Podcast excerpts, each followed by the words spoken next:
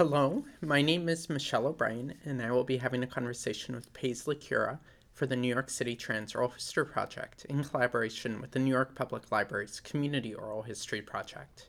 This is an oral history project centered on the experiences of trans identifying people. It is July 27th, 2019, and this is being recorded in the Midtown Manhattan offices of the New York Public Library. Hello, Paisley. Hi there. How are you doing today? I'm doing fine, thank you. Uh, how about we start off with you just introducing yourself? Uh, well, my name is Paisley Currah. I um, I teach at the City University of New York uh, at Brooklyn College. I teach political science and gender and women's studies, um, and I've been there for 25 years. I am originally Canadian. I moved down to the states in 1988, so um, and I have American citizenship. I was afraid I would accidentally commit a crime and be accidentally deported, so I can vote. So, what else? Um, I have a, I have a, have a child, a nine-year-old daughter. I live in Crown Heights. I didn't know your kid was nine. My Yeah. kid is ten. Oh wow, they grow fast, don't Yeah. they? this is like what had happened? Yeah, Yeah. yeah. So I guess um, let's start off with uh, tell us about your childhood and your growing up. Um, I grew up in um, Southern Ontario, in um, just kind of farm country. It would be similar to like Ohio, with without as much manufacturing. Just a lot of corn, and feedlots for beef cattle and chickens. And uh, yeah, like I grew up in. I can't even say on Facebook where I grew up because it's too small to be on a map. So I grew, you know, grew up outside a hamlet of two hundred people, and it was such a small place that like when you went trick or treating you weren't you couldn't stop at the new people's house because they might poison you. And the new people had been there for 17 years. So it was, it was that kind of place. It's like everybody knew each other everybody was related probably a little bit of over inbreeding you know. So um, yeah so i grew up in the country you know was pretty g- goofy. I didn't understand about traffic lights or crossing the street till i was like you know 13 so um, yeah, and then um, when I um, when I went away to college, what we we call it university in Canada, but when I went away to university, uh, I came out as a lesbian in my last year of university, and previous to those three years of previous to the my fourth year of university, I came out as a lesbian, and the previous to that, I was like just a homophobic little jerk, basically. I wasn't like actively homophobic. I didn't like campaign against queer people, but I was just like internalized homophobic kind of little jerk, you know. So that's so it gives me a bit nice broad perspective when I see you know homophobic or transphobic students on campus. Um, yeah, and then um, and that was so that was in the '80s, and then I came down. I had a I had a girlfriend who my first girlfriend was going to go to graduate school.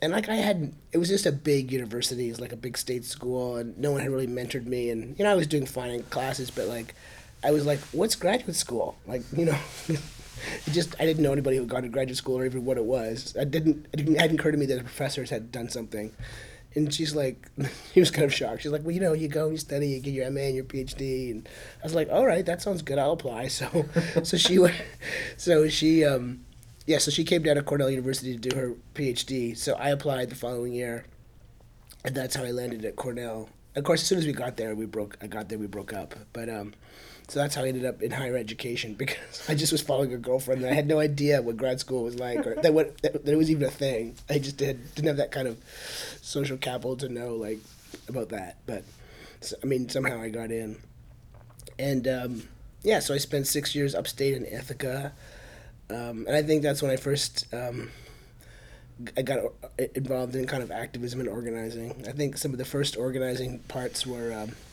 there was some kind of um, there was some group in New York State that predated the Empire State Pride agenda, but I can't remember what it was called. It was something New York State. It was some kind of gay rights group, but the name escapes me. So we had a little, very lame chapter. You know, we didn't really ever do much, and then soon ACT UP kind of swept over things, and that's when I really got was really became more, you know, you know, interesting because it was like more of a crisis than something. Like, nothing about Albany can seem exciting, but like the AIDS crisis seemed like okay, this is happening. So that was you know so we had an ACT UP chapter. Um, which was all grad students, as you can imagine. You know, we all have these perfect politics, but like the town gown stuff was very, very defined. Um, but we did, you know, we, we did stuff around the local jail, and you know, we at the time we thought we had got the uh, the local jail keeper, the sheriff, to uh, to distribute condoms in prisons, and then later we probably realized he probably just promised us that and never did it. Like we didn't have enough, we didn't have enough experience as activists to kind of do the follow through. But but we would come down to New York City for those big ACT UP meetings and go to the center, which was just a kind of a trashy place back then. You know, this big room with all these stupid columns in it. And we were like, oh, these are the real activists. You know, we are like, oh my goodness. And one time Sarah Schulman came to Cornell to speak, and we were all just like, my God, that's Sarah Schulman. You know, now I know her, and it's kind of funny. Like, oh, she's just a person. You can actually talk to her. But back then we were like, oh my God. And they, and they had these like clothes, like they had boots and Doc Martens, and we were like, wow, that's like what you do when you're in New York. So it was it was kind of interesting. Like we had. Um, it, part of it was just kind of like being inculcated into like a like learning what urban queer culture was because everybody there was sort of like a hick from some others you know even when they were grad students from you know just from some state college somewhere so the ACT UP stuff was very like oh this is what, what it is to be queer so then eventually we started a a queer nation chapter too you know always just kind of following closely whatever happened in new york city because that was where the real authenticity was and we wanted to be like the big kids there was this guy in Ithaca who was in the English PhD program named Ned Brinkley, and he had been at the St. Patrick's Cathedral action, you know, and he was like our god. He would come in the room and organize us, and we were, you know, and we were just like, oh, that's real life, that's real activism, you know, because in a college town, there's just there's not you, you don't really disrupt anything because they're just everybody's taken care of and nothing bad is going to happen to the students. And it's just a performance you know. So we uh we really looked up to the the new york folks. And then of course when we moved down here i just realized they're all just regular people who probably didn't know exactly what they were doing either but at the time that was that was my first um, introduction to activism it's kind of funny because when i started brooklyn college i tried to find the queer students and I did. They had a club. They called it. I don't know what they call it. It was like the LGBT Alliance or something. Um, and uh, I went in there, and there was like these five or six students, and they're all smoking. And they kind of stared at me as they stared at any new person who walked into their room, saying, "Who are you?" And I'm like, "I'm the new professor. You know, I'm queer and I want to meet the students." And they they kind of blew the smoke in my eyes and said, uh, "And what kind of activism do you do?" And I was like, oh, you know, in Ithaca, I did like ACT UP and Queer Nation, and they were like, that's so bourgeois. Like they were like, they were like super radical, and, and they were kind of radical that I wasn't used to, you know. And I'm still friends with some of them, like, um, you know, like Carolyn Riccardi. I don't even. She was one of them. She, you know. I saw Carolyn this morning. Oh yeah, yeah. She might be tomorrow. I might see her at the the Trans Day of Action tomorrow, or um, Thierry Brett. Like just people like I, I, you know, still in touch with. But I was just, even even the students were cooler than I was when I got to Brooklyn College. so, but um, yeah, so that was um, that's sort. So that my my history of an activist didn't. That's that's you know how I, I landed in, in Brooklyn. In fact, in Brooklyn College, you know, when I was on the job market as a political theorist trying to find a job, I was. from my dissertation, you could see, you could probably guess that I was queer, and which in that time was not a helpful thing. You know, it was just a bad. It was no one was gonna, and you know, a lot of people at Cornell would actually get have decent jobs, but I think my dissertation was just too out there. But then at Brooklyn College, one of the people in my department had decided that he was like a kind of a lefty union dude, and he was like, "We need a lesbian because the students are upset about something about the blood drive, and there's no." There's only one out queer faculty. We need to have another one, and so they just hired me. And I thought when I got the job, I thought like, oh, they must have read my dissertation and they saw that article. And they're like, no, like 99% of the people, the jobs wouldn't even look at me because I was a lesbian, and this place wouldn't even look at my file. They just wanted a lesbian. So I guess it kind of this sort of sort of justice. It kind of worked out, but uh, that's how I got the job. So um, yeah, and I've been there ever since. So backing up, uh, Yeah. following up on a Yeah. few things. Uh, tell me about your parents. What kind of work did they do? Were they farmers or what? what My dad, um, my dad was um, he was a he owned a farming supply company. So well, I don't know what. So it'd be the kind of place where farmers would take their grain and dump it, and then he would sell them seeds and um, you know, fertilizer and concrete.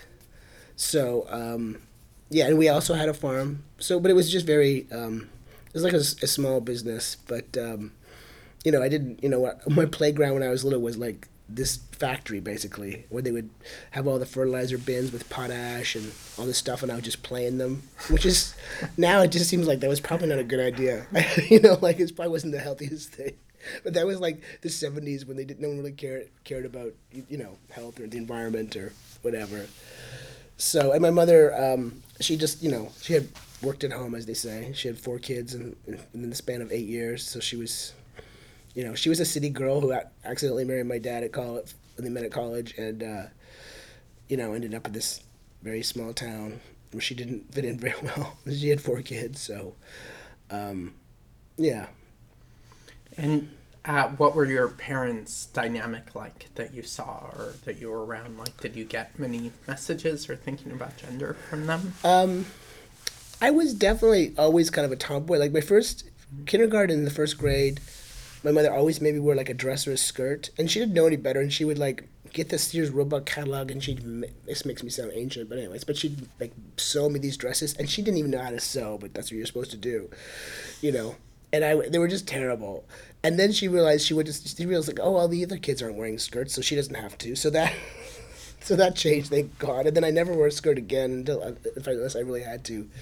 So they they weren't my, they weren't bad with gender. They were kind of clueless. But as I grew up, you know, like it was queer that I was kind of queer, and my mother was very. Um, I remember when I was eighteen, she said she was telling me a story about how you know she had this really good friend who they who had. They were like really close, and she actually had died. But um, at one point, you know, she said, "You know, I had sex with my friend just to make sure I wasn't a lesbian, which everyone should do." And I was like, "Mom, why are you telling me this? I don't even why I don't want to hear this from my mother." So she was like, that kind of saying, "I think you're a lesbian. You should try it out." But I didn't want to hear that. So How um, old were you? At I was like 18. Yeah. You know, I had wasn't interested in boys, but I just was kind of like not. I was kind of repressing, like um, who I was. I mean, I, you know, so I was attracted to women. That that was certainly true. The first woman I had a real, the first girl I had a crush on was like the most religious fanatic person in the whole county. That was like my luck. Like literally, like it's a small little county in southern Ontario. Literally, this kid went to Oral Roberts University, which no one in Canada does. It's Canada's a free public higher education system. No one goes to the states to pay for like a wackadoo religious private education, but she did. Like that's that's my luck in having my first crush. But uh, um, yeah, so um, so I kind of in terms of like my gender, I think I kind of like I fell in this kind of tomboy category, and I I sort of like was attracted to him, but I didn't really think about it too much until I got to college. And you mentioned uh, this prolonged period of internalized homophobia. Yeah. And what was that like?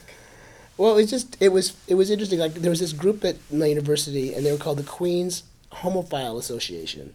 And I remember like peeking in. They would have a dance, and they I remember in the student center. And I remember peeking in, and like going, "Oh, that's so gross." But like, why would I be peeking in? Like, what's going on there? And then later, after I graduated from college, I worked as a reporter.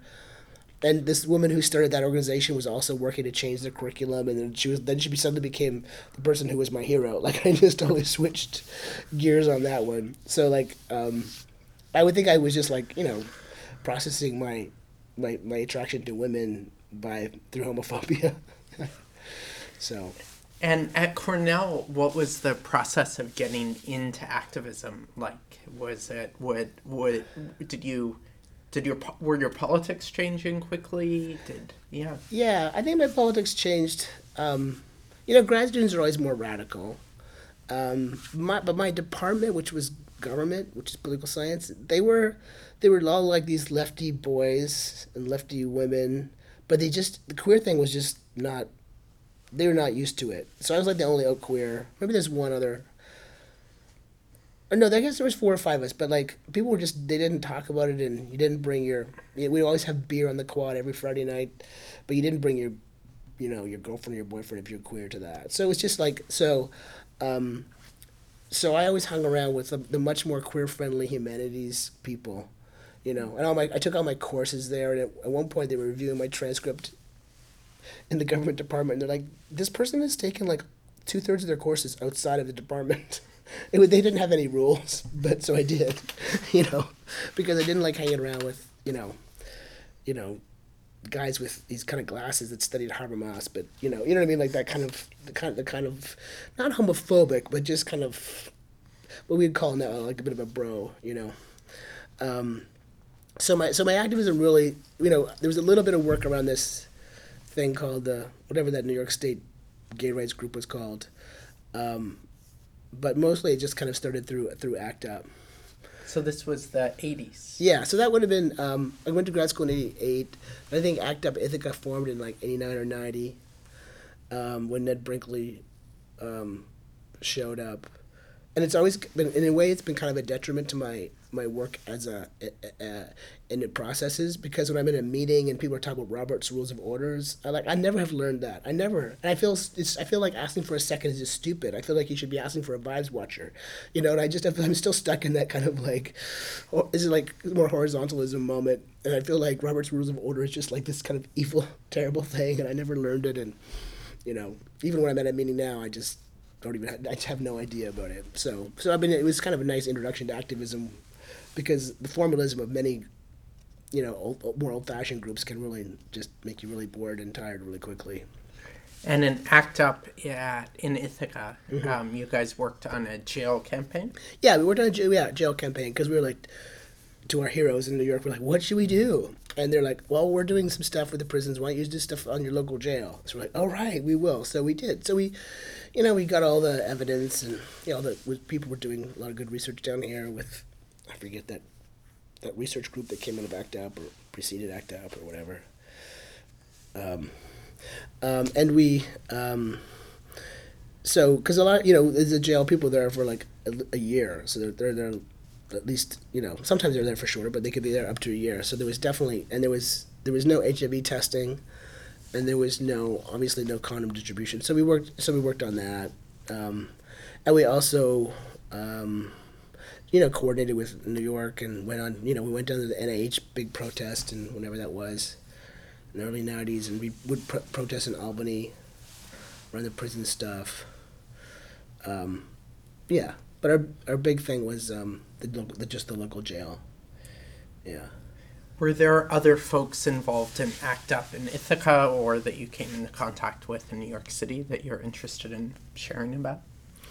Um, um, no, I mean, it, it, I just I'm not a very good person who remembers names, but um, I do remember like there was a big coming to meetings and seeing like Maxine Wolfe, who was like, you know, our idea of like a famous person. You know, probably she couldn't get an aisle seat on a plane. She's that unfamous, but you know what I mean? Like, like oh, because they had, they had some ACT UP women had done this book, and we're like, we had all copies of this book, and we're like, oh, that's Maxine Wolfe, and so um, I think.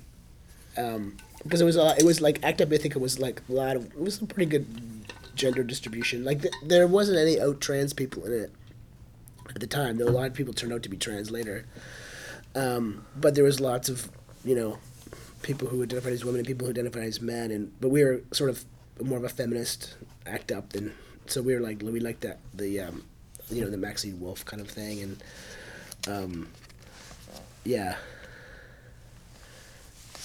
And then when did you uh, tell me about Queer Nation and forming a Queer Nation chapter? Yeah, I think we formed Queer Nation just in the sense of like we were trying to, you know, like everybody was saying, try to d- disassociate ACT UP from an identity based movement. So Queer Nation became a bit. Queer Nation office is like not supposed to be identity based, but it's more focused around queerness, and we wanted to kind of suggest that act like you know AIDS activism concerned everybody, and Queer Nation is around like the policing of sexuality only. So so um, you know, so we did some things like we did um, you know, we do some kind of queers go shopping thing in the local mall, or we do like a we did like a this is what queers look like performance thing in the the downtown you know plaza area. You know just just just just kind of doing normal things but having big queer nation shirts like in ithaca no one really cared. I mean that was it was not like it's very conservative surrounding ithaca. It's basically the very top end of appalachia but right in ithaca it's like a college town so um, and we did stuff we did i mean it was like a weird it was um you know we uh there was something going on where like um, people felt their phones were being bugged. I mean, maybe they weren't, but there were some weird things happening with people's cars. And the police in Ithaca back then, they used to go to the one gay bar and write down everybody's um, write down license plate number and run their numbers, you know, which would have an effect on the local people. So they weren't great, you know, and um, we would get some nasty calls, and we call call the police and complain, and they'd say, "Well, well maybe you should move," you know. So is that, but like, there's no like, it felt there's no real threats, but it was just a little low level stuff. And and one time, this is so embarrassing. We thought we were so kind of cool, but we, you know, just when there were printers that you know you could just do laser printing, and we like laser printed some stickers. I'm sure we stole some like act up Barbara Kruger sort of art and we like stuck them all over the FBI's parking spot places, like as if that was our big action. like it was so embarrassingly teeny, but we were like hiding in the bushes and sticking these Queer Nation stickers over the, the FBI parked their cars. It's just it's so ludicrous to think of it now, but that was our idea of like standing up to the man. And you mentioned having a lot of uh, having uh, idol worship and contact with New York ACT UP uh, did you have contact with Queer Nation people outside of Ithaca? Was there was? I don't think as much. I mean, there was. Um, you know, we all had that. We, you know, because we go down to the, the, the gay pride parades, like it was a big deal. You know, going down, and then you know there was that year they handed out the queers read this I hate straights, you know, thing, which I still have a copy of. So I think we kind of uh, picked up. Um, sort of our marching orders from that, and it was beginning to come into the academy with like I think it was Lauren Berlant and um, I forget the other guy's name. It'll come to me. Um, you know, kind of wrote about Queer Nation and um, Michael Warner, Lauren and Michael Warner wrote about Queer Nation. So. Um, so we were kind of getting a sense of like this is not just about like a, a you know a safe assimilationist identity politics. This is about like the public representation of sexualities. Um, though it's interesting at the time I had this professor who a lot of us really kind of adored. Her name was Biddy Martin. She's now like the president of Amherst College. But she was saying, you know, like just saying you're queer in public, that's not necessarily radical. And like, what are you talking about? of course it's radical. We're, you know, putting signs saying queer is bleh, radical. You're like, well, it probably depends on the context, and maybe doing on the Ithaca Commons is, you know, maybe that's a pretty not that radical thing, you know. And at the time, we were just so, you know, you know, you take your professors and you like you read, you you expect too much of them, so like we were super mad at her. And of course, now I think she was super right, you know. But I was so like, how dare she critique queer nation? But she she was like super smart and she could like read through all the theory and understand it and kind of get what its politics was. And I think she thought some of the first iterations of queer theory were a little. Um, you know, sexist and you know, you know the way queer theory kind of positioned gender is boring in its initial stuff. She has this great article about how queer theory is kind of its coolness and its fluidity is only possible because gender gets stuck as boring, you know, as unchangeable. What's her name again? Her name is Biddy Martin. She actually goes by that, if you look it up. Um, so there was all this. So anyways, there was this kind of queer stuff happening in the ac- academia too. I remember going to some like talk at um, at Cornell, one of the kind of fancy talks, and the grad students go because you're supposed to go to the talks, but we'd also load our food up with cheese, or our pockets up with cheese at the end, and so on. But I remember seeing like Susan Buck-Morss, who is my professor. She's saying, "Oh, I wish, I wish I could be like you, I think she meant to say butches, but she said like brunches or something. Like you lesbians and brunches and stuff. You all got the style and things are happening, and you, are all a big group and so on. Like she, she was kind of sweet. Like she was trying to say like, oh, you guys, you've got some kind of movement going on, but she couldn't even get the language. But uh, um, so, but I mean, in, in looking back, it was like it felt like it was this radical thing, but it was like made it was it was like radical supported by the Olin Foundation. You know what I mean? Like it was like the radicalness of grad students who are like on private stipend stipends supported by, you know, you know the the, the fortunes of robber barons. so, it was kind of this kind of very safe space to think you had a kind of radical politics. Um, so it wasn't until I came to New York City that I was like, oh, I, see what they mean by the ivory tower. Because going from Cornell to like teaching at CUNY was like a huge shift. You know, like classrooms were like there's not enough chairs for the people, and you know, you have to buy your own chalk sometimes. Like it was just a big shift, and I was like, and I was totally hadn't really ever given much thought to a certain kind of more class analysis till I took up my own job teaching primarily working class students. Well, that's very interesting. So uh, it sounds like uh, some of the emergence of academic queer theory happened while you were in graduate school Yeah, and you were yeah. paying attention to it. And Yeah. you mentioned your research was queer inflected. Yeah, it wasn't. time? Yeah, it wasn't like it wasn't like the most radical, but it was basically looking at. Um, I was looking at like how gay people's identity was narrated in court cases. So, and that was you know, basically as you can imagine, it was like it was usually narrated as like we're born this way. So I was kind of like just kind of studying that and you know kind of pointing out the limitations of those kind of arguments, which is obviously not rocket science now, but back then in the early '90s, it's like it was more in, original. So, so that's so then that was informed by by queer theory too. Yeah, yeah, And um, that, what you just said, that's really interesting. The um, coming to CUNY and not having a class analysis and Yeah. that not being a part of the queer movements. Right. Scene you were in and then actually confronting this big class difference and trying to think through that. What was that like? Well, it just takes place over a, pro- a, a- process of years. Um, And I had a kind of like I had a kind of stoppage around unions because as soon as I got here, and I had a partner when I moved down here, and um, at the time there was, uh, they and they did have same-sex health benefits, but my my union guy. Um, who was in my department and he was like high up in the union. He's like, "Oh yeah, when they gave those domestic partnership benefits, we filed an unfair labor practices, you know, grievance because they had been on our list of ask, asks and they just gave them. So we didn't we didn't want them, but they gave them to us. So I just like, can we swear on this? I don't know. I was like, you jerk, like, and so I don't know. Like they were. I was just like, why would you not allow your employees to do that? So, um, to have those kind of benefits. So, but. Um, Like it was during bargaining or yeah, like they basically yeah. said we didn't that that was low that wasn't a that wasn't a real ask, it was a fake ask. You know, but we Oh. got it, we didn't want it, so it was just you know, so it made me kind of hate them.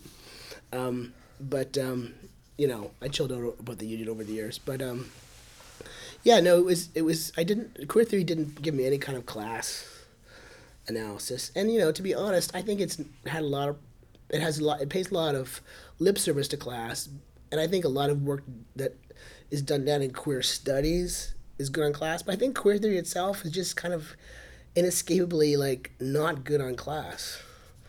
Um, you know, there's people who use queer theory and are good on class, but queer theory itself, it's just, you know, it's a kind of a reaction against a lesbian, gay, solidified identity, you know, which is fine, but it's not a, it's not a reaction against liberalism per se, you know. It's a reaction against like assimilationism, and it says like, oh yeah, we should you know not try to get married, we should you know have more radical politics, but I don't know. I've always felt like even with someone like Lisa Duggan's work, whose work is I admire, I think it's good, but it comes out of a reaction against assimilationist tendencies, not a a desire to like live in a more equitably distributed, you know, a world where things are distributed more equally. So, um, but you know, I think other people can make, to, you know, find more positive aspects of class stuff in queer theory than I can. But I think I, I think to be honest, one, I kind of had a reaction against it because when I was working with the Center for Lesbian Gay Studies, you know, um, and on the board, it was a real mix of people from private and public institutions. And it just seemed very odd to me that the people from the private institutions who made twice as much as we did in their free housing and benefits and stuff, um, th- their critique of like a certain kind of identitarian politics, it just it, it just seemed to me kind of problematic because they're um, because the stuff that they were critiquing people wanting they already had like health insurance or housing or tenure you know?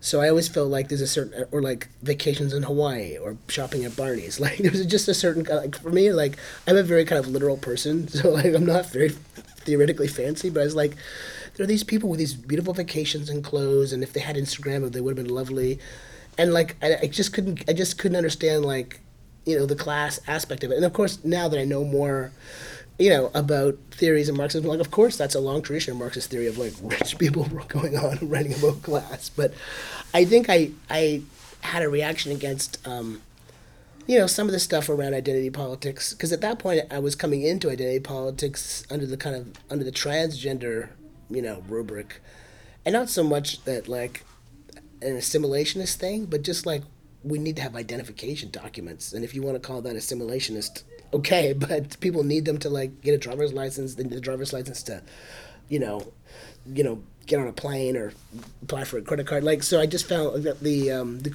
at that point the queer stuff was sort of, it just felt a little false to me. What year did you start at Brooklyn College? In 1994. And when did you start thinking about or connecting to trans stuff? Well, I think I started connecting to trans stuff, um, you know, a little bit at Cornell. I, when- and the, there was this movie that the, Cornell had this kind of cinema with the Cornell's full of people who are, are there because of their partners who are overly educated. So they had this. They had somebody programming all their films who was like should have been in a much fancier place, but he brought in films that we didn't deserve. Probably were way too fancy for us. But he brought in some film. I think it was by Max Wolf there or something about some old some trans film would be ancient now and we're like we all went to see it we're like oh my god you know i, I can't remember what it's called like had man in the title but um uh, you know and that kind of opened up um it's like oh i mean that's like the first time i'd ever thought about transgender in relation to myself because i'd always just seen these representations of trans women on talk shows i hadn't really ever given it much thought you know but when it, became something that i could identify with and i started to give it more thought um but so yeah, so I guess like I came down here and then like the late, you know, the mid to late nineties, I started going to conferences. Like there was this trans conference called True Spirit. It was in like the DC area every year or other conferences. Into a couple of true spirits? Yeah, yeah, cool. Yeah. So that was um that was you know that's kind of how I started to kind of recognizing like oh this is like something that could describe my, how I feel about my you know how I feel and who I am like um it was good and it was uh, very I found True Spirit I mean it might have had some problems but I found it to be very kind of ecumenical on like gender stuff you know like it was uh you know yeah you could be a feminine man it was like because I was like I never could be like a really good butch because I just didn't have the wherewithal. I didn't couldn't fix things. I wasn't strong. I didn't go to the gym. And the idea that you could have a male gender identity and still just be a bit of a sissy was like, oh, okay, that that kind of clicked for me, you know.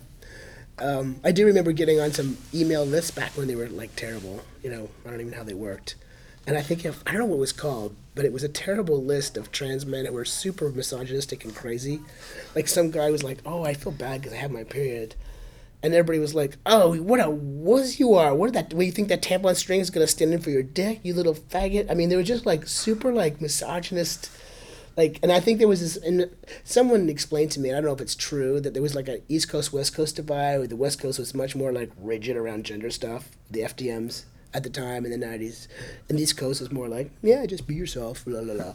But anyway, so so sometimes I would get, I'd be on a couple of those lists, and I would get scared off and go, "Oh, those guys are mean." Mean boys. I don't want to hang out with that crew. But then I found people who were much more chilled out around gender, and I was like, okay, this is not so bad. And was this the same period that you were engaged in your own transition or talking to people about? Yeah, it was the same time. It was trans? yeah. I was. I didn't like come out. Um, I didn't like, like actually transition until 2000, like publicly until 2003. But I was like thinking about it for a long time and working on it. And it's funny, I didn't get tenure until 2001 so I definitely wasn't gonna do anything before then. It might it might have been okay, but it might not have been back then. So, um, but I definitely was thinking about it a lot and talking about a lot. Yeah, and I was doing a lot more trans activism and things like that. Yeah.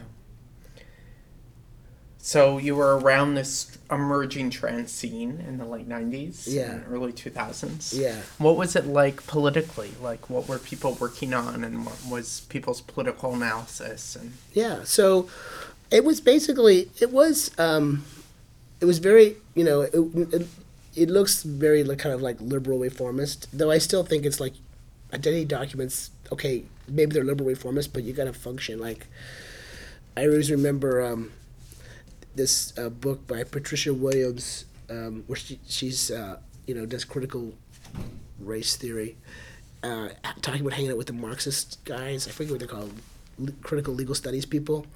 And she was in Berkeley for the summer and and her, she talks about in her book and how like the Marxist guys are like critiquing like any kind of like liberal thing and critiquing contracts and everything, and uh, and and she was having this conversation as a black woman with this white guy saying, he was like, oh yeah, what what's why do you care about contracts? Or why you're, you're so, so you're so liberal? And she was like, you know, to just get a sublease on my apartment, I had to FedEx like every tax document for the last two years and like letters of recommendation and like as a black person, like you know, like I want that contract, but you know, and you could just shake your as a white guy, you could just shake a hand and get a you know get a nice apartment. So I kind of think about that from people who cri- criticize trans people trying to get identity documents that match their, their gender identity.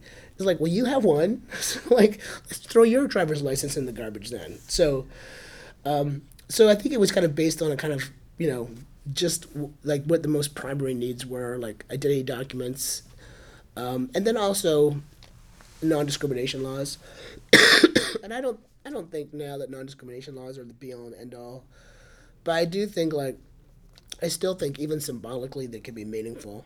But I mean I think you know trans groups now you know have largely you know are not putting all their eggs in that basket anymore, which is a good thing. Um, yeah, so back in the late '90s, a bunch of us um, started this group called the Transgender Law and Policy Institute, which um, it was um, it was just meant to um, just to kind of be a just to kind of be a a, a place, uh, an organization that could make certain kinds of arguments. Because some of the other people, Shannon Minter worked at the National Center for Lesbian Rights, and Jennifer Levi worked for a gay rights organization in um, Boston. Excuse me, um, and James Green was there, and Kylar Broadus, Spencer Bergstedt, um, people like that. Um, so we could kind of have this be a uni- uh, like this could be our voice. So it's like put up policy documents. It was really just a web page. It was like you know with no budget and like you know a few people, and it was all people who were trans men. And uh, you know, I would never do anything like that now. But the idea back then was like all these organizations, these other organizations were run and led by trans women, and there were no trans men involved. So it wasn't like exclusionary. It was like it's okay to have an organization with, with just trans men. I wouldn't do that now, but it was sort of a reaction against how the organizing was. Was this in New York City, this group, or was it? It a- was you know it was national because people from like yeah. West Coast, uh, Boston, yeah, different parts of the country. Who who was involved? So Shannon Minter, he was on the West Coast then. Um, Spencer Bergstedt, somewhere in the West Coast. Jennifer Levi in Boston area. Kylar Broadus, Missouri. Um, uh, Spencer, that's probably about it. And Jamison Green, who I think was in California at that time. And then later, um, Genny Beemyn joined us. And, and, um, and they were, you know, Massachusetts or something like that. So it was like our first non-trans men person. So it, and it just um, it was just a web page, but we would do policy documents. So I started I would do work with the Civil Law Project around the birth certificates, or and that would be like an organization that would, you know, submit it, you know, be, exist on paper. So and we did it. You know, the web page. You know, I kept it up. It was a lot of work, and it's still up there. It's, I wish someone could take it down, but we've lost control of the. No one knows who the domain thing anymore, so it just sits there. I don't know why it's still up, but uh, but you know, we kept track of all the non-discrimination laws and policies around jails and parenting and colleges, and it was just like a clearinghouse of information. Wow. Yeah. Uh, did you know many trans academics um, in the late '90s, or early 2000s? No, no. I'm trying to think who was. It. I mean, Susan Stryker, I met in the 1990s at some CLAGS conference, and she was like at a PhD, but she didn't have a, an academic job. She was running the LGBT ar- archives in San Francisco at that time, I think. Um, I'm trying to think of any trans academics. I don't think I. I mean, there must have been some, but I didn't know of any. You know, there were just very few people. Did you get involved in New York City-based organizing? Yeah, so uh, like I think the Transgender Law and Policy Institute was started around 1998 or 1999, and around the same time, Pauline Park and I and some other people formed this other group called the New York Association for Gender Rights Advocacy, uh, NYAGRA, and that was basically to work on the city and the state policies. So, um, yeah, and that was um, that was sort of the main group um, working on city and state policies. Though we had a lot of support from, um, like Housing Works was really very involved in advocacy level. Under I think the guy's name was Charles King. Um, and you know various city councilors and so on. But it was NYAGRA was like the main the main group. Do you remember who was uh, involved in NYAGRA? Yeah. Um, it was Pauline Park and myself, David Valentine, who now teaches at the University of Minnesota, Carrie Davis, who at the time I think was working at the Gender Identity Center, um, uh, Sophia Pazos, and then um, Joann Prinzivalli joined us, Melissa Sklarz, Roz Blumenthal was initially a member. There's people like you know there were like seven or eight people, um, uh, and it was um, it wasn't as easy as the Transgender Law Policy Institute because the thing is about about politics is like doing politics with your friends is super easy and it's not but it's not challenging. It's it's not going to totally expand the envelope of the world but it was like there's just 100% trust.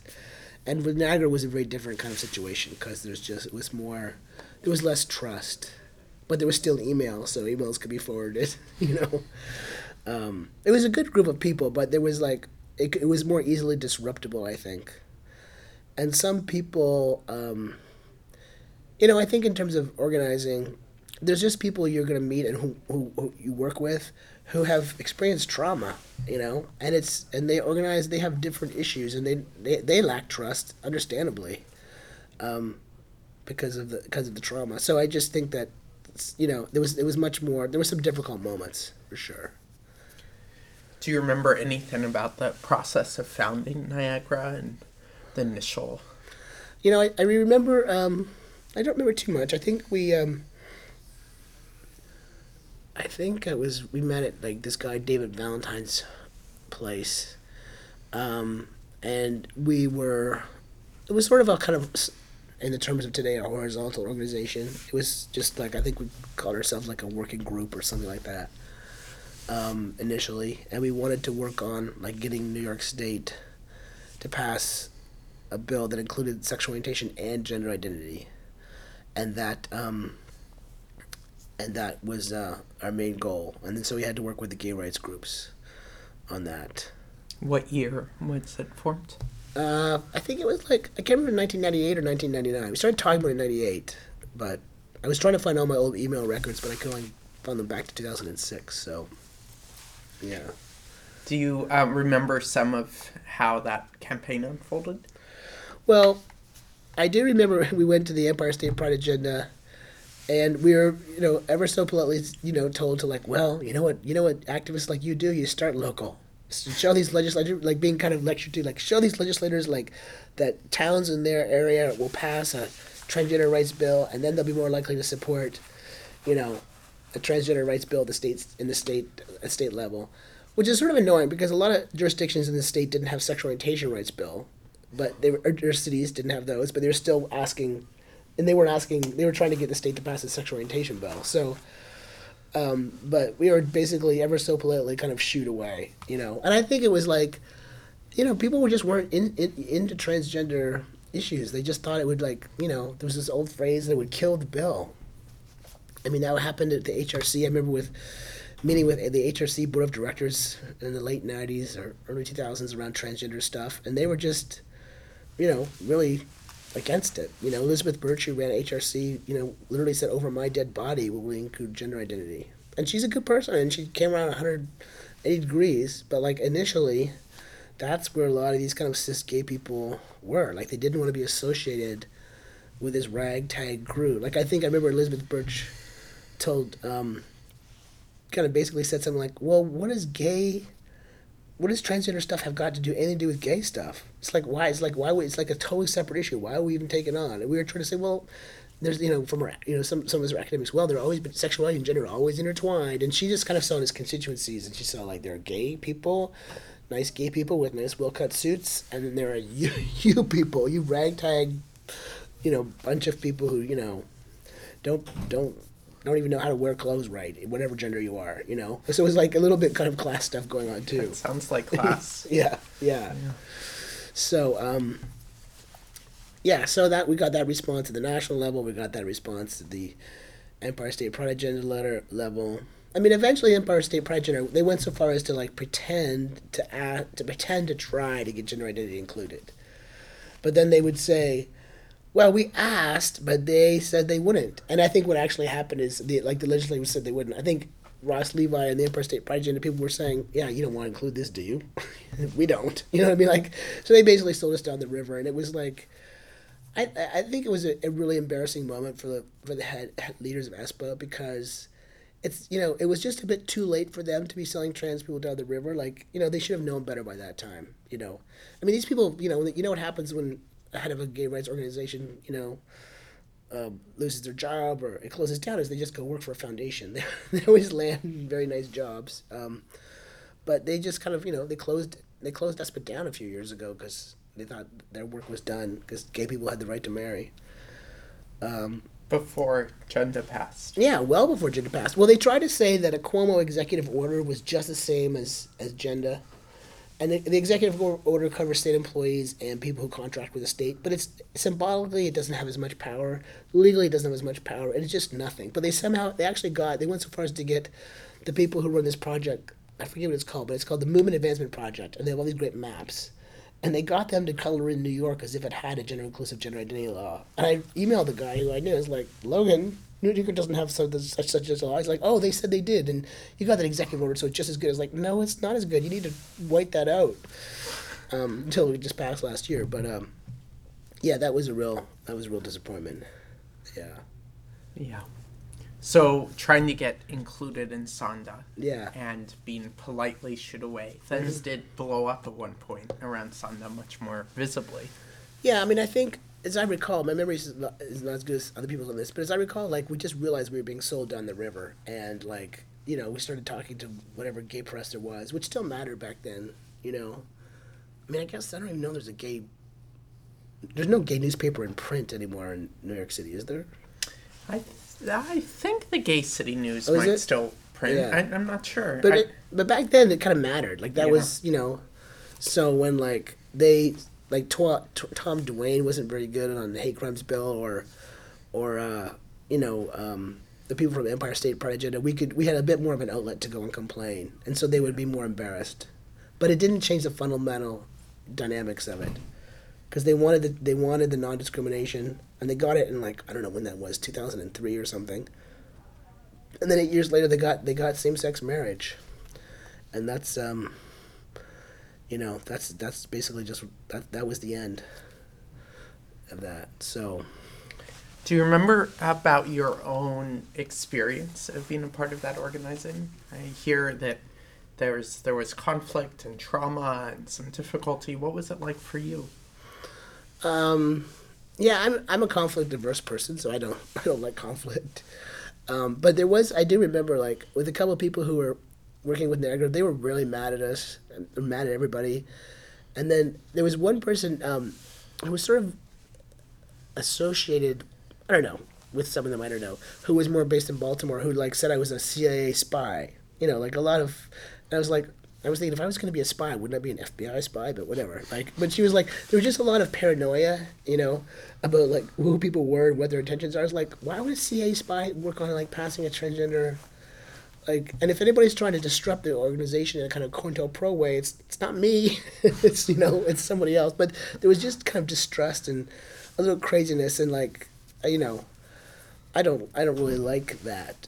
Um, on the other hand, the the two the, the one person who was very disruptive and, and her partner, they also like had they had a house where like they housed homeless trans women and they did this incredible stuff for the community and they took care of people and they spent their own money and they they did whatever they had to keep trans women alive. So I, rec- you know, like so that was like such important work that they were doing and they didn't get any help or they didn't get any credit. You know, they didn't get any like, oh, you're you didn't get any awards. They just had this thing called Transy House in Brooklyn. I think Rivera stayed there sometimes. Like, they just took care of people. You know.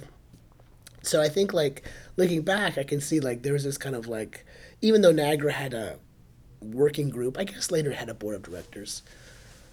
But it was just more of a kind of like we are going to change the law. You know, we're going to talk to the legislators and make things right. Versus these people who have been living on the streets and then taking care of people off the streets and dealing with all that. And like it was just turned out to be oil and water. You know, looking back, you know, wish we could have, you know, got some money for Transy House or like done more stuff to kind of like even that out because they, in, in a larger scheme of things, they might have done more better in the world than we did. You know, in terms of providing shelter and food to people. But That's a really interesting framing of it. I've heard stories from both sides of that Yeah. divide, but that way of thinking about the tension. yeah, yeah, yeah. So, and I mean, I mean, I think I'm vaguely in touch with one of those people just because of social media, but I'm kind of still scared of the, the other one. Just, I'm a kind of scared person, but um, yeah. So it's too bad. I mean, eh, but NYAGRA, there's no way in which NYAGRA was any kind of grassroots organizing thing. You know, we had people. You know, we had hardly anybody from the state. I think Lise Maurer was involved um, from Ithaca, but it was hard. Maybe Moonhawk, Riverstone, but there wasn't very many people upstate. There was it was no grassroots stuff. It was just like, here's something we can fix in the, the, the, the law, and let's you know find some experts and find a fix, and that will just solve everything. You know, and of course the thing that will affect trans people the most is like alleviating poverty and homelessness. You know, like, um, but NYAGRA did not have that kind of like structural you know approach. So I mean, I don't think it was bad what it did, but it was certainly not going to do do uh, ch- change the larger you know shape of people's lives. I mean, non discrimination law is like it, it just seems so unimportant compared to like homelessness. But they're I mean they're obviously related. I understand, but um, and poverty and incarceration and and all that. Um, but I do think it's interesting. I mean, the National Center for Transgender Equality, like they have a kind of way of narrating. Uh, they they talk a lot more about incarceration than they used to, and that's good. But they have this way of narrating, like how everything everything good will happen as a result of passing a non discrimination law. Like if you pass a non discrimination law, then trans people will be able to get jobs and keep their jobs, and will not end up on the street, and therefore be you know having to have to do kind of survivor based activity and be arrested by the police and end up in jail. And it's like that's a narrative, and there might be a little bit of truth to that, but it's just like it's just like the perfect neoliberal narrative. It's like, if you let everybody work and be a productive citizen, then we won't have people in jail. It doesn't. It doesn't look at poverty. It doesn't look at the structural nature of it. It doesn't look at the fact that the the carceral system is a for-profit enterprise that a lot of people have, you know, make money off of. So, um, you know, looking back, it's it's a very kind of limited approach, and I wish we would. I wish we could just. And I think activists are, you know, the more radical activists, obviously, but even places like NCT now are getting better at at talking about poverty per se, rather than like, oh, if they have a job, then they won't be poor, you know. So, Yeah. When did NYAGRA fall apart? um, I don't exactly know when. I I think I kind of stepped to after the after the passing the city bill. I mean, I kept going on to those meetings with about the hate crimes bill and GENDA, but I um, uh, I just think I think I, I can't remember when I stepped away, but I st- I kind of couldn't handle all the the drama on the board and all these emails and slights and so I'm not so I don't I think Pauline kept NYAGRA going for a while. Yeah. So I'm not sure when that when it eventually folded. When did you step away? I don't know, maybe like 2004 or 5, around then maybe. Was Yeah. there a n- different landscape of trans organizing happen in New York that you had contact with or got involved in?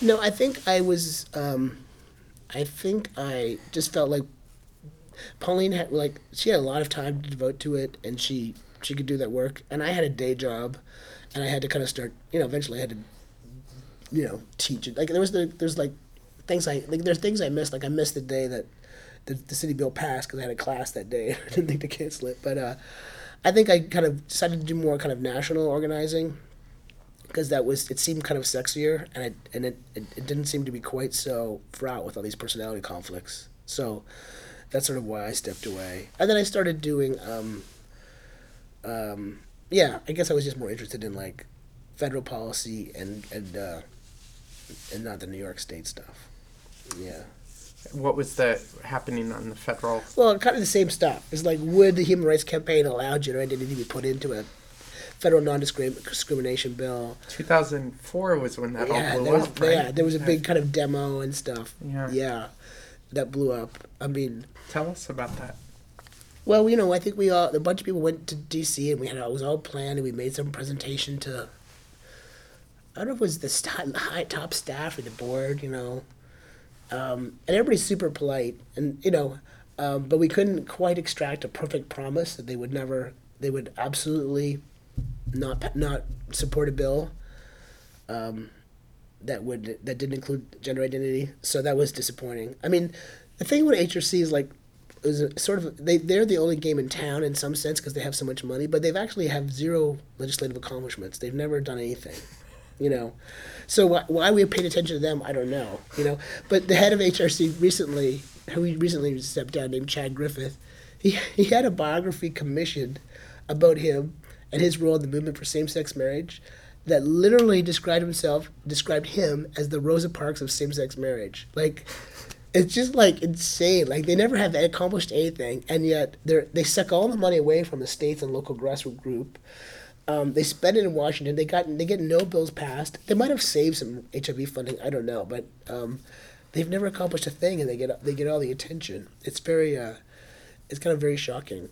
But I think one of the problems at that level is like everybody thinks of all these biographies of the famous people in the um, the, the, the civil rights movement, and think, oh, the gay movement is just gonna be like that, and I want to be the famous person. So everybody's kind of like writing memos for posterity instead of just kind of like trying to get work done. They're trying to like, oh, I want to be the Thurgood Marshall, or I want to be the Ruth Bader Ginsburg of this, you know, writing right? You know, trying to establish their place in history before they kind of actually accomplish what they're trying to accomplish. So it's very ego because you have the people who went to elite schools, elite law schools, elite clerkships, and then they're running these organizations, and you know they're not do-gooders, really. They're not.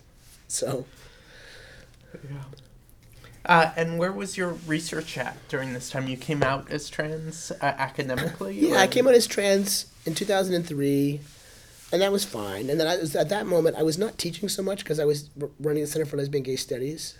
So it was like I I teach a course a semester. I go there, teach once one course at night, and I don't know what the students t- thought about me, like who I was. Like I'm not one of those teachers that kind of like I don't like talk to them about myself. I just you know I'm not touchy feely. So I, I don't know who knows what they thought about me transitioning. Well, I did I I did see some there were some nasty things they wrote. Some people wrote on on the student evaluations, but um but I basically survived that period by just doing like doing programming and raising money for the Center for Lesbian Gay Studies, and you know doing a lot of trans trans programming.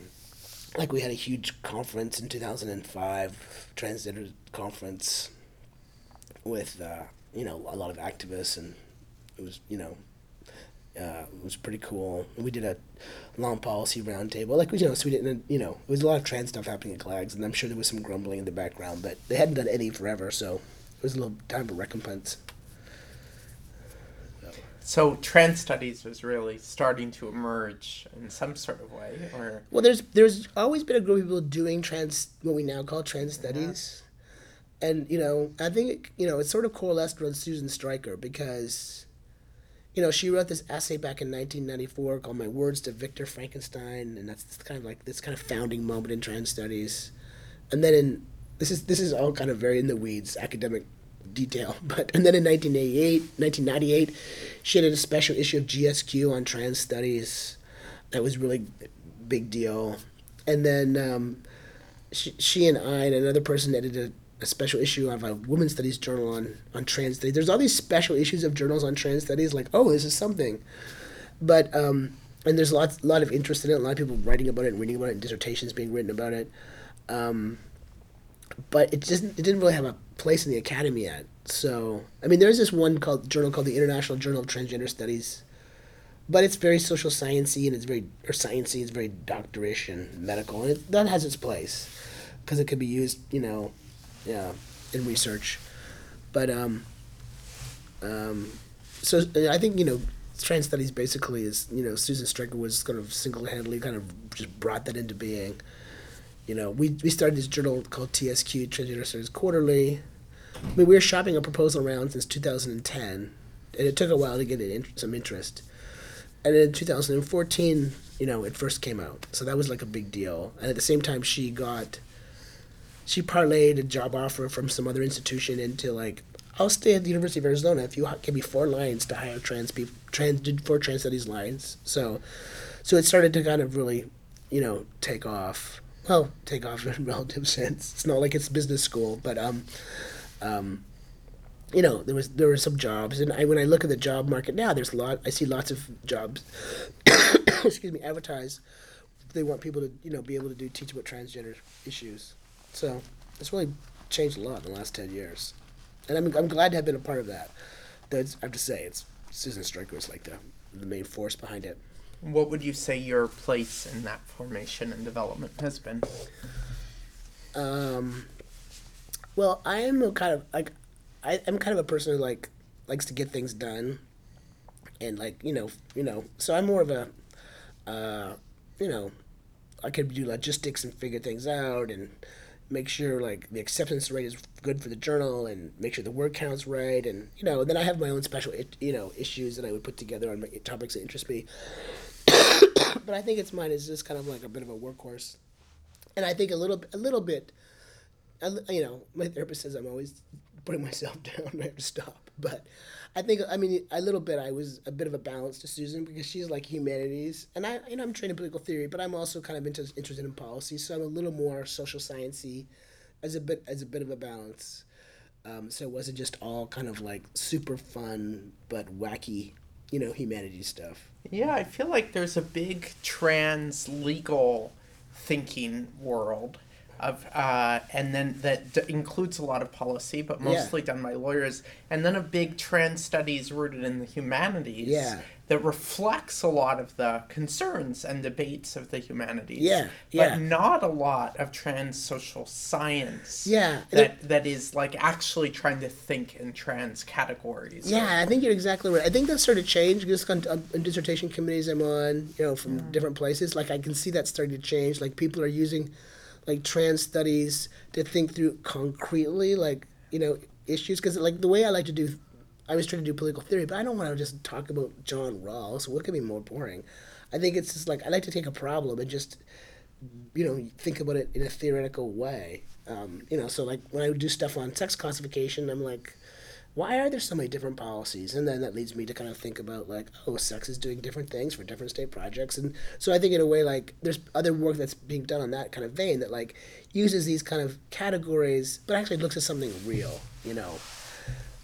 I mean, I'll just say, because hopefully no one will listen to this, but like I always find that true about queer theory or feminist theory or now trans studies is like there's some really good theory and it's in a novel about a goddamn no- it's in an essay about a goddamn novel. It's like who cares about the novel? Just give me the theory. Like that's what i want. But like it's like all these really smart people are writing, writing about novels and it goes back in grad school i had this theory like the Olin Foundation knows what it's doing, and the Mellons know what they're doing. They take the most brilliant people and they stick them in English departments because they're going to do the least damage to the corporate structure of the world there because they're going to focus on the novel and not on like you know Securities and Exchange Commission or something. So, but it just so I so I think with the, with this new kind of group of people doing transgender studies, I think they're kind of you know combining the theory and the social the social science and empirical studies in a in a good way. Yeah. yeah. So you've seen a growth of that in yeah. the last few years. Yeah, definitely. yeah. yeah. yeah. So, and I hope it continues. It's hard because the job, you know, it's the best thing to do is to have a job, to have to do that from a tenure track job, and there's just fewer and fewer jobs, and more and more adjuncts and the adjunctification of higher education. So that's not a good time for trans studies trying to spread its wings.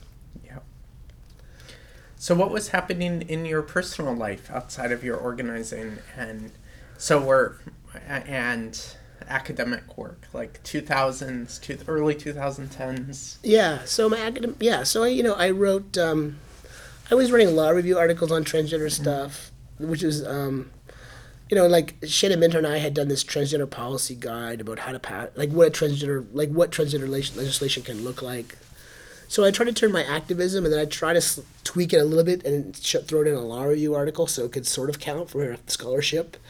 Um, you know, which I got away with. I wouldn't get away with in a fancier institution. Like law reviews are not really looked; they're sort of looked down upon because they're not really peer reviewed. But the, people in law schools can do them, and I got away with it. I think because at CUNY they just weren't paying attention. Um, but then you know, I I worked. I edited, we edited this book called Transgender Rights. I had a bunch of essays that um, came out in two thousand and six, and that was like that was a real milestone. I mean you know there was some there was some good pieces in there, but I think collectively as a whole, just like the existence of like a book like that made a difference. Um, uh, yeah, but in, in the last few years, I've started to kind of like not do as much, hardly do any activism because there's so many activists and they're actually paid to do act, do this job. So you know they don't need volunteers like me like showing up. I just go like now I just go to big demonstrations about immigration or something to be counted. But yeah, I don't need to do like how to write your legislator, you know, kind of things. So I'm what I'm more interested in now is like at this stage of my career is like stepping back and like not being an activist. Like so that in my work, I kind of look at like I take the luxury of look, looking at all these like to- totally messed up, you know, constructions of sex in the law and policy, and instead of like just getting totally furious and mad like I used to, I just say, okay, let me just let me just see this as like interesting, as like an interesting problem to untangle. Like, how do we end up with this? What does it mean about the state? What does it mean about the market? What does it mean about people? So, I feel like now I have the luxury of like not not just being angry and just actually, you know, being a researcher and a scholar and just be able to try to figure out something over a long historical trend. Um, but before I was just um, you know, it's like, oh, this is terrible. We have to fix this. You know, we have to get past these non-discrimination laws. And now I'm just more like, well, why, why does like the homeless shelter, you know, house, why don't homeless shelters house trans women with women, and why don't jails, and you know, why can you change your birth certificate here but not there? Like, just trying to figure out these things to kind of have a, a better understanding of, um, of like what governments are up to. Because I feel like with trans activists now and kids in college they can deconstruct gender like up and down. They can it's totally denaturalized. But they don't they haven't read Marx. They can't denaturalize the state. They still no matter how radical they are around gender, they still kind of in the back of their mind think of the state as like it's supposed to be this benevolent night watchman. Like they're still like they don't get what it's really supposed to do. And similarly with the market, like they don't they might talk about the market a little bit or corporate stuff is bad, but they don't really get how we've all been kind of individualized in terms of these kind of like homo economicus self-branded kind of people. So, um, so I'm just trying to kind of like raise those issues more because yeah, we've all deconstructed gender. That's fine. We're really good at it. But let's also figure out a larger politics because I think like some people kind of confuse like a radical gender politics with a radical politics, and and they're not the same. They could they could be continuous or they could be adjacent, but it's not exactly the same. So when I give talks, I have like even the category of transgender it does a lot of covering up of differences, as I'm sure you know. You know, so you have a kid from Middlebury talking about transgender people and the risk of incarceration and violence, and I'm like, you have zero risk of incarceration, really, unless you do an insider trade and you get stuck, you get caught at Goldman Sachs. Like, you're not going to be in jail. Like when you say we transgender people, it's just like there's a certain kind of violence and kind of like not acknowledging like how like really the vulnerability structure around like class and race matter than like that that that's what harms transgender people. I mean, not to say know I was talking with this with a former student who's really smart. She says you just never discount someone's psychic pain. It's real. They feel damaged and wounded. So I, I don't do that. I, I should I should not do that. But at a larger scale, like it's just like we are not all screwed up. Like you know, I'm a tenure. I mean, I'm a tenure professor. I mean, probably if I killed someone, I could lose my job, but it's not sure. I might keep it. I mean, and you waited for tenure yes. before you came out. I know, so, it's true. Like, the yeah. risk of employment discrimination, even in your very class privileged yeah. situation, was. It was there at the beginning. Yeah, yeah. yeah. But um, I just think like. I just think we have to find ways of talking about the market and talking about like states, you know, and I feel like, and I'm getting all anxious about the election again, and I'm getting anxious about all the people are mad at Bernie again. Is like, it's like, is this nothing that Sanders is not going to screw transgender people? He just doesn't talk about that kind of stuff. He's not good at it. But it's like the kind of changes he would make were he elected, you know, with some luck with other houses, um, would have, have, a bigger difference on on um, on transgender people than Joe Biden, who never stops talking about transgender people. You know, like so. I just think like but people are so quick to take offense, or if they don't say transgender, they think, "Oh, he hates trans people." You know, it just. I feel like we have to do much more work to, kind of create that trust. I guess. You haven't mentioned being a uh, talking about being a parent. Oh much. yeah, yeah, yeah. Tell us about that. yeah, I um, yeah, I um, I. It's kind of funny talking about same sex marriage because I got married in 2000 and, uh, 2008 um, uh, to an academic, and we have a child. Um, we have a child, and then um, yeah, we're divorced. But it's kind of funny because same sex, well, whatever kind of marriage you want to call it. I mean, I don't know if it's a same sex marriage or an opposite sex marriage because New York didn't recognize same sex marriages, so it would have recognized opposite sex marriages. Whatever, it was a marriage. But you know, I mean, that marriage kind of was good for me. Like it secured my and I could have adopted the kid, but it, it did a nice job of kind of securing my parental rights. It secured my position, you know, in a divorce. Like you know, it, it's um. So when people criticize marriage, I'm like, you know, actually, it does kind of. It is about. It is about like money and property. It's it's about making those divisions equal. So like, it's not exactly the most evil thing in the world. Um, but yeah, so now like I'm a single. Um, I'm a single dad half the time.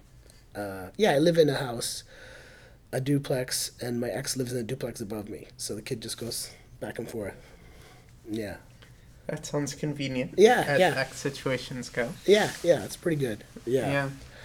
yeah. I mean, my ex did run off with a guy, a trans guy, twenty years younger than me. So that was a little bit of a, ouch. you know, it was like, oh, am I old? Maybe. Guess I am old, but oh well. And what do you do for fun?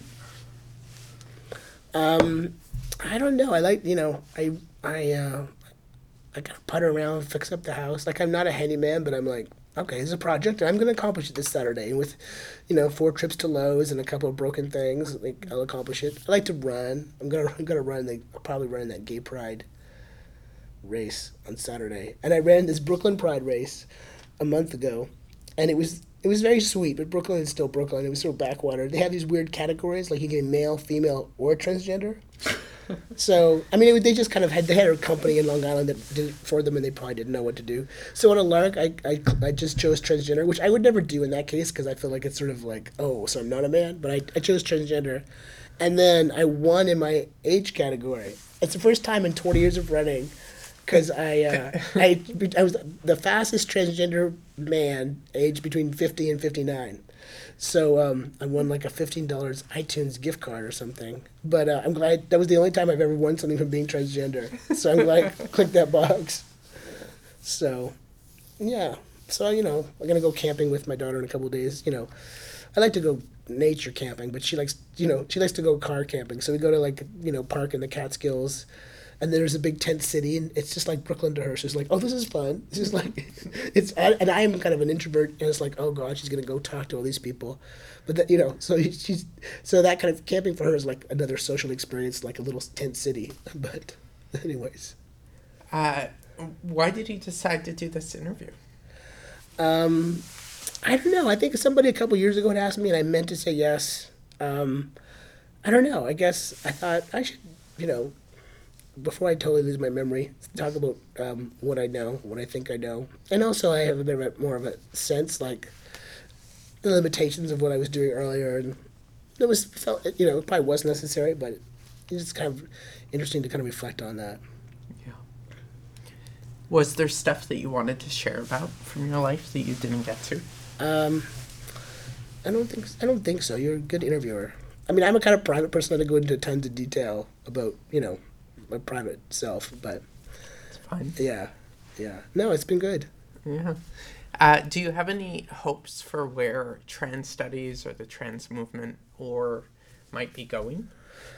Well, for the trans movement, I think it's going this way with the youth, is to recognize that like, like racism and poverty and like immigration, like I think it's just becoming much more like just a commonly agreed upon belief. Like fixing those problems is going to do the most to alleviate trans people. Um, and I, you know, I mean, I think it's it's not always good to talk in generational terms, and there are lots of radical older trans activists too. But I just noticed, like, you know, through Facebook and so on, there's all these like totally communist trans men and women around there, and it's like I'm so psyched to see that. Like, I had no idea until I started kind of poking in there on, on Facebook and so on. I just think like that's just like a really exciting development, you know. So so I feel like very hopeful about that. You know, in trans studies, it's it's more tricky because it's just higher education in general is just so uh, there's, there's labor is so precarious there, and like I think trans studies is sort of doing well, but if like there's not gonna be jobs for anybody, uh, it's you know that's gonna that's gonna harm innovation, and, and you know people getting their work out there. So yeah. maybe there'll be free college, and the you know we'll get more money to higher education. Sounds great. yeah. Thank you so much, Paisley. Well, thank you, Michelle. I yeah. appreciated this.